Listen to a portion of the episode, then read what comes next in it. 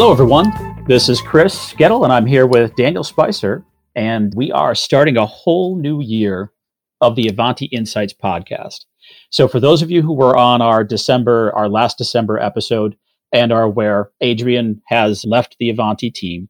We will miss him, and we're gonna we're gonna carry on and try to make this uh, worthy of what he helped us build. So, uh, thank you, and uh, we wish you luck, Adrian.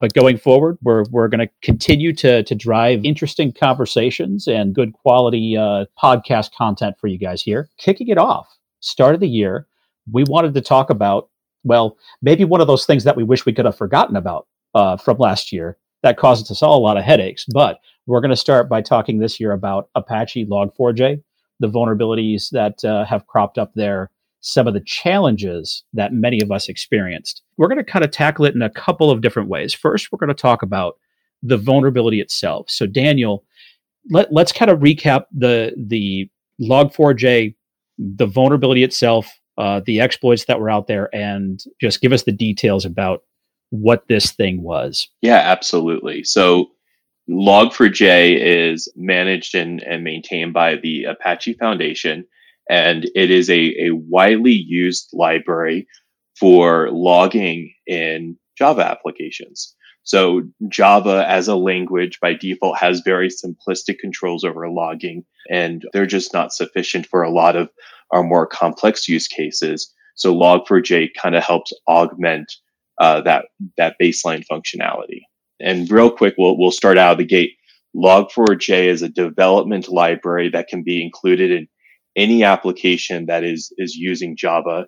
And while it is uh, supported by the Apache Foundation, it has nothing to do with Apache's web server. It's a it's an independent project underneath the foundation. So most developers who are developing a Java application uses open source libraries to help build their applications very quickly. And Log4j being a very common one of those because it gives them all that necessary logging functionality so they can report things like login events and uh, error messages. Well, what happened is in early December, a vulnerability was discovered in Log4j and kind of announced in a very unusual way uh, involving uh, Minecraft, uh, the video game. But essentially, what we discovered is if you could present a, a maliciously crafted error message uh, that the log4j library would then take and, and log, you could perform a code execution. So this sent teams into scrambling. CISA classified it as a, a critical with the highest level of score uh, for for CVE, which is a, a CVSS score of 10. And um, everyone has been scrambling ever since to try to identify all the places where log4j is actually used and try to make sure that we're brought up to, to the latest version.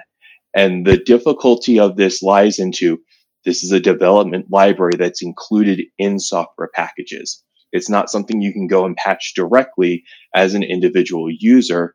You need to go back and, and get it patched through your vendor, through whoever provides you with the software that's including the library. So we're over a month on, and from experience, I can tell you that Log4j is still kind of a nuisance, and um, hackers are, are, definitely actively trying to use this vulnerability. Uh, from from day zero, uh, we do know that there are several nation states that have been trying to use the vulnerability, as well as some uh, financially motivated criminals such as ransomware actors. Great recap of uh, what we've uh, experienced so far. Now, this is uh, it was really apparent to me very quickly that a lot of organizations were struggling with this. So, like you said, this wasn't something you could just go patch. Uh, for those of you who uh, attend our monthly Patch Tuesday webinars, this came up very quickly, and people are like, "Oh, hey, how how could your solution go and patch this for me?" Well, you know, sorry, we, we, you can't just go and scan, um, you know, this product and patch one component of it. That vendor had to go and do that. So in our Patch Tuesday webinars, we've actually had two cycles now where we had to um, talk about this as well. You know, trying to make sure people understand what are the vulnerabilities, how do they detect if it's in their environment or not, and really trying to you know share the information about what was working and what was not was really kind of a, a key to helping people through this particular uh, vulnerability crisis. So, so Daniel, that's that's really what we want to do next year is let's talk about each of the controls that we rely on in our organizations. And let's talk about, you know, how they, that worked against Log4j. And uh, we're actually going to share a little bit about, you know, how we internally responded as well to many of these controls and the ways that we help to solve this and provide some guidance on, you know, other organizations, um, CISA, the Center for Internet Security. There's many other groups around the globe that have also tried to pull together some comprehensive guidance because this one was such a uh, a tangled mess. Let's start at the very basic software inventory. Just knowing what you've got in your environment, right? Um, so software inventory is meant to go and try to detect all the software running in your environment. Now, we already talked about the critical weakness for software inventory already, and that's the fact that software inventory is looking for a piece of software, not for the component parts of that software. So, Daniel, that fell short pretty quick. It was, uh, I think you used the word dead on arrival earlier. Yes, yes. So software inventory is is a fantastic tool when you're trying to understand your risk in the environment. But for for the log4j issue, yes, dead dead on arrival comes to mind, right? Because this is a component embedded in the software. So um, no go there. That that wasn't going to help against this particular issue. All right, so you, you touched on this this next one already as well, but let's let's get a little bit deeper into it real quick. Patch management there's there's over 170,000 vulnerabilities um, identified globally at this point, somewhere around that mark. Um, I think it's uh, a little bit higher than that. Even I'd have to go look at the exact numbers of what everybody's reporting today. Not all of those can be patched. In fact, what is directly patchable is uh, you know somewhere probably closer to just around 20% or right around there most of these vulnerabilities, there's configuration changes, there's things that have to be updated through binary updates in development um, uh, libraries, like we're talking about here. There's protocols and ports and other things that are identified in many of those vulnerabilities that you can't just go and patch. So when we say patch, let's let's uh, put this into the category of these are the things that are easily patchable because there's also like, hey, you can go and patch SAP they've got an update mechanism. It's very complicated and it involves multiple parts working in concert to update together, and typically an entire project team who's also there to make sure that all their customizations and other things are also kept intact as that update is provided. So there's patchable, and then there's project driven updates or upgrades to complex platforms, right? So patch management in this case, uh, you know, Daniel, you touched on it already, but that that failed pretty quickly here as well to be able to really solve this challenge. Yeah, we, we have to remember, right? Traditional software development is, not one person uh, hacking away on a computer and and suddenly a, a, a product is born, right? We have uh, very large teams and building on top of a foundation of other components. And, and that's what makes vulnerability so complicated in this day and age, right? It, it's not simply is there a vulnerability in the code that a particular company has written? It is, is there a vulnerability in also any of the components that they rely on? And can you even update those? And, and this doesn't apply for, for log4j necessarily, but in other circumstances, there will be cases where you know that you can update the component potentially manually, but will it break the system because there's some kind of dependency on the particular version? and and that puts the the security team and the IT teams kind of in a weird catch twenty two uh, in terms of patching. Right. So let's go to the the slightly broader set then. So patching is how you resolve a number of those vulnerabilities. Let's step back into the broader vulnerability management space. So this is a continuous process. You you have to just constantly be assessing your environment for vulnerabilities, and we all rely on a variety of tools to do that. Now, here, there was also a bit of a sore spot uh, uh, with Log4j and how our vulnerability scanners that we rely on on a regular basis were struggling to detect this. So let's touch on that next. What made Log4j so hard to detect in these environments? So the biggest challenge here, right, is uh, Log4j is implemented into a product to perform logging. And so uh, as that kind of implementation implies, it is up to how the uh, particular solution wants to write logs. And so the exploit path is find a way to influence those logs and then you get the remote code execution. So there isn't a generic um, answer for how to interact with a piece of software and exploit that.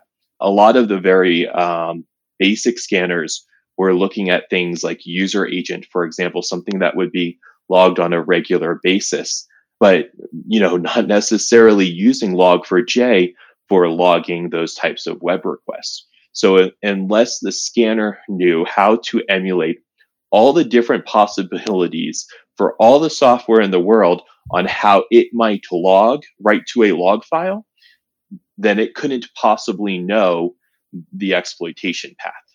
And, and this is a, a, a real challenge for the vulnerability scanners. They kept trying to come up with generic ways where they could force a log entry, but we're still finding things that those scanners are missing uh, because they just can't possibly know the context of the solution in which they're scanning.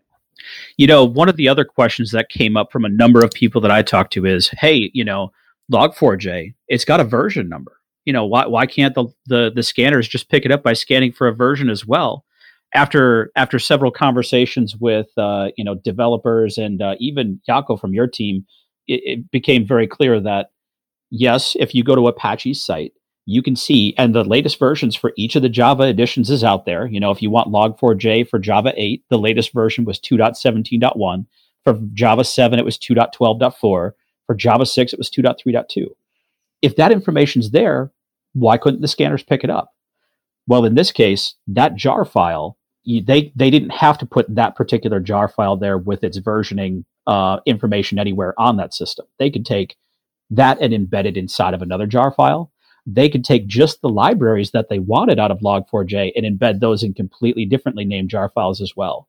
So there was absolutely no way for traditional like file versioning to even come into play with assessing for this vulnerability.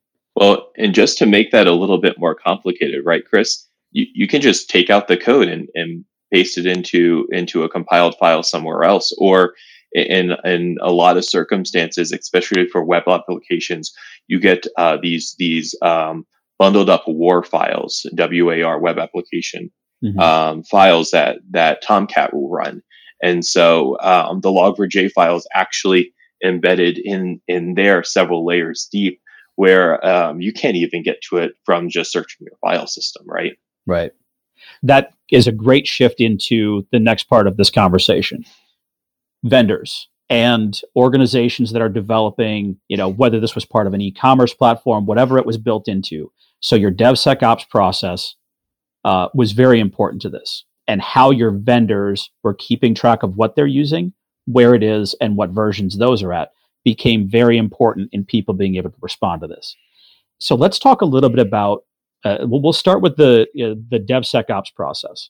Organizations that had that those of you who've kept up with this part of the market, there was DevOps first, then DevSecOps came later because it was trying to bring the focus around security directly into the process. So organizations that have been pushing forward and really maturing that security part of their develop, development process were better equipped to identify and respond more quickly to this.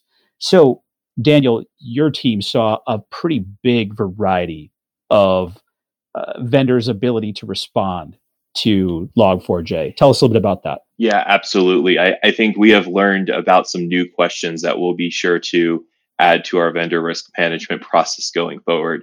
And and honestly, we're we're getting into the point of the conversation where things are starting to take a good turn, right? If an organization is sophisticated enough to be performing scans against their their software and libraries and, and they're generating an SBOM, a software bill of materials, then you're going to get a really good response from that vendor pretty quickly on whether or not they're using that software. And, and that's been very beneficial. For those of you who went through the process of, of reaching out to your vendors, if you got a quick answer from them, you know, less than 24, less than 48 hours, that means that they had a, a tool in place to generate that, that bill of materials and quickly check the, the version and see whether or not they were affected. That's great news. There is a bit of a caveat here. Um, there is some customization that you could have done to Log4j for the initial vulnerability uh, which would have rendered previously reported versions as um, that, that were reported as unaffected as being actually affected by this vulnerability. Um, and so, you know, if you just relied on your SBOM uh, and didn't do any due diligence because you checked off on the version number, uh, you, you may have still missed something. so that's an important lesson to learn. It, it still required hands-on keyboard, but if you knew, hey, not using Log4j, it's a pretty good indication that you could you can move on to the next risk. That that kind of brings up the that importance of uh, continuing to increase the the security in your development processes, whether you're a vendor, you know, like Ivanti, or whether you're developing solutions internally or for you know uh, uh, your your customer facing part of your business. That security part of that really does help to close gaps when a vulnerability like Log4j comes along. And in fact, when we talk a little bit about uh, the the latest guidance here, we'll kind of wrap with that uh, in just a minute here.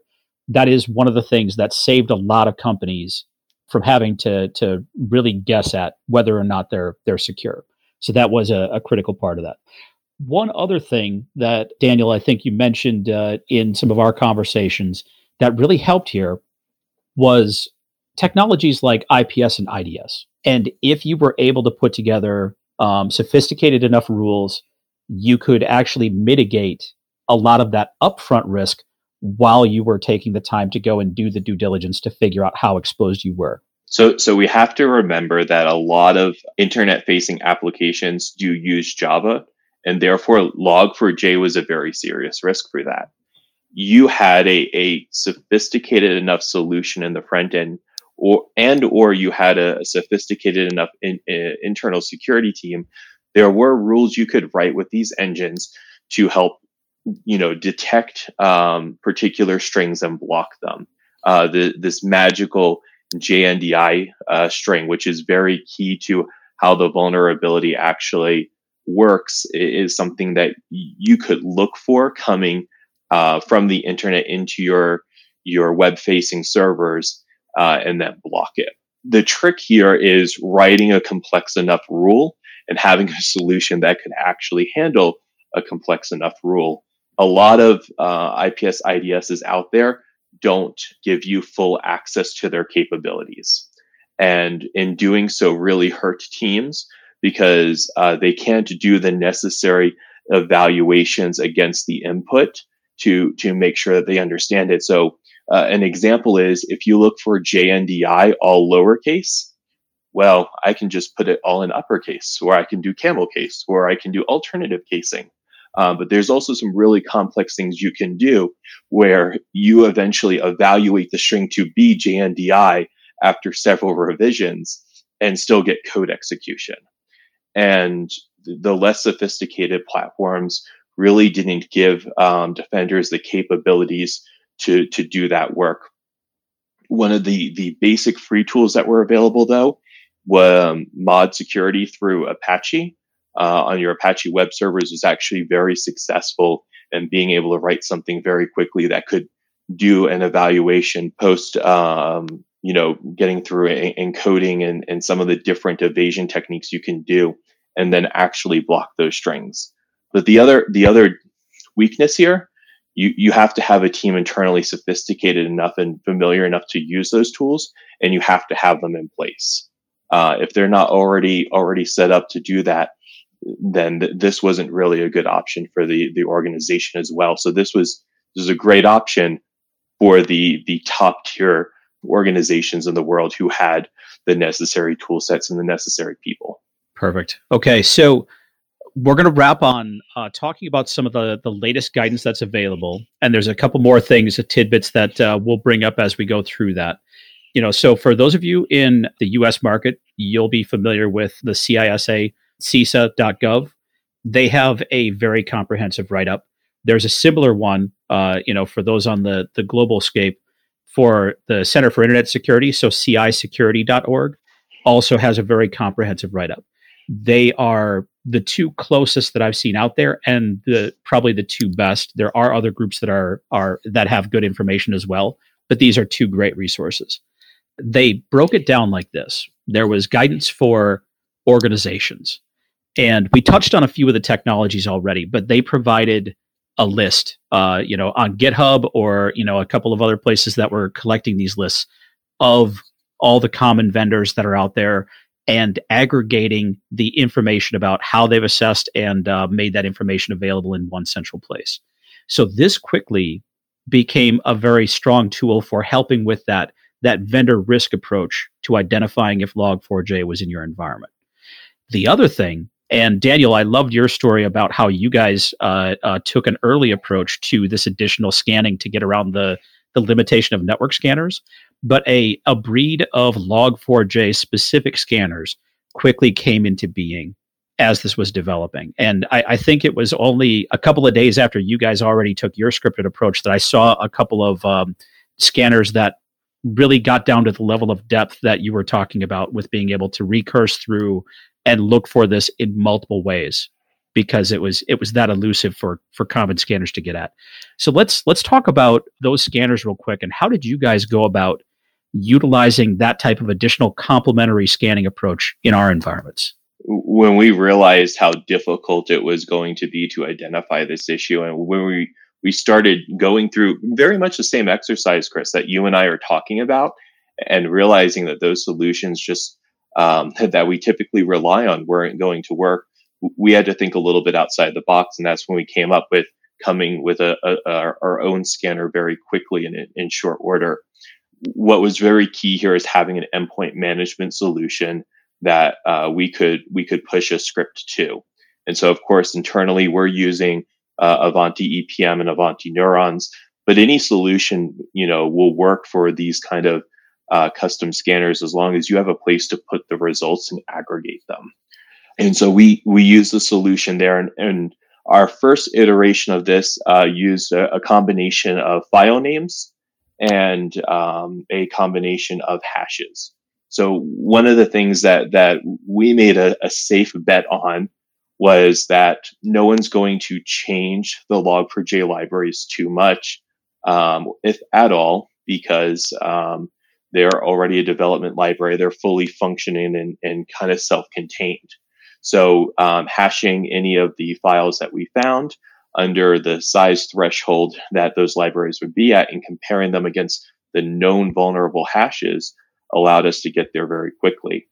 Um, our second iteration made us realize, uh, similar to what we were talking about with WAR files, that we had missed those. And so we had to add functionality to our tool to identify those files and decompress them and then look for the, the jar file in there.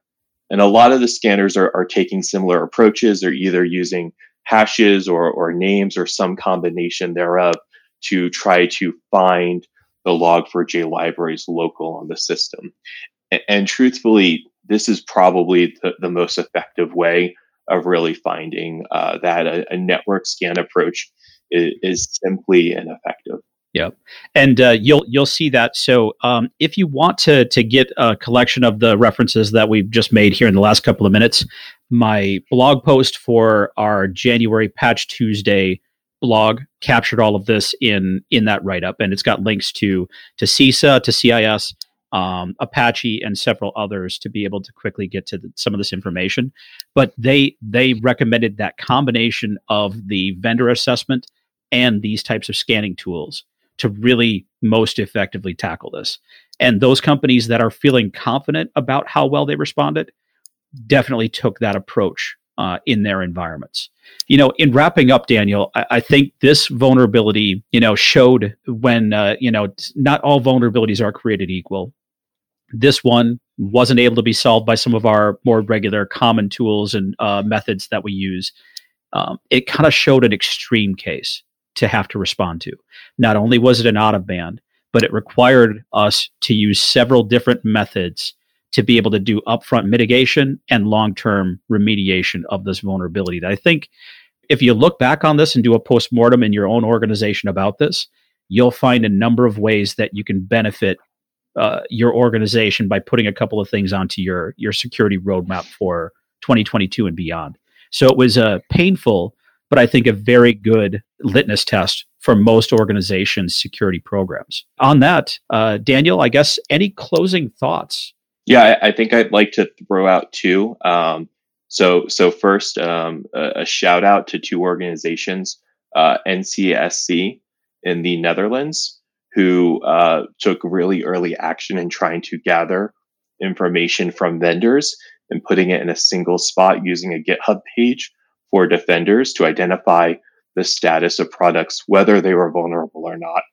That was very helpful for defenders and definitely um, please make sure you're you're working closely with such organizations. The other one, ACSC, who actually released information about the exploitation of the Log4j vulnerability, and, and one of the the only organizations to really go out of their way to provide post exploitation information to defenders. And then the last thing I just want to say, obviously, we took a very corporate centric approach to this conversation. But if you would like to know more about uh, Ivanti's response for our products, check in the description below and, and we'll leave a link there so that you can learn more about our response. Thanks, Daniel. And thank you, everyone, for joining us for 2022's first Ivanti podcast episode. We're looking forward to a great year and uh, lots more content coming your way. Thank you.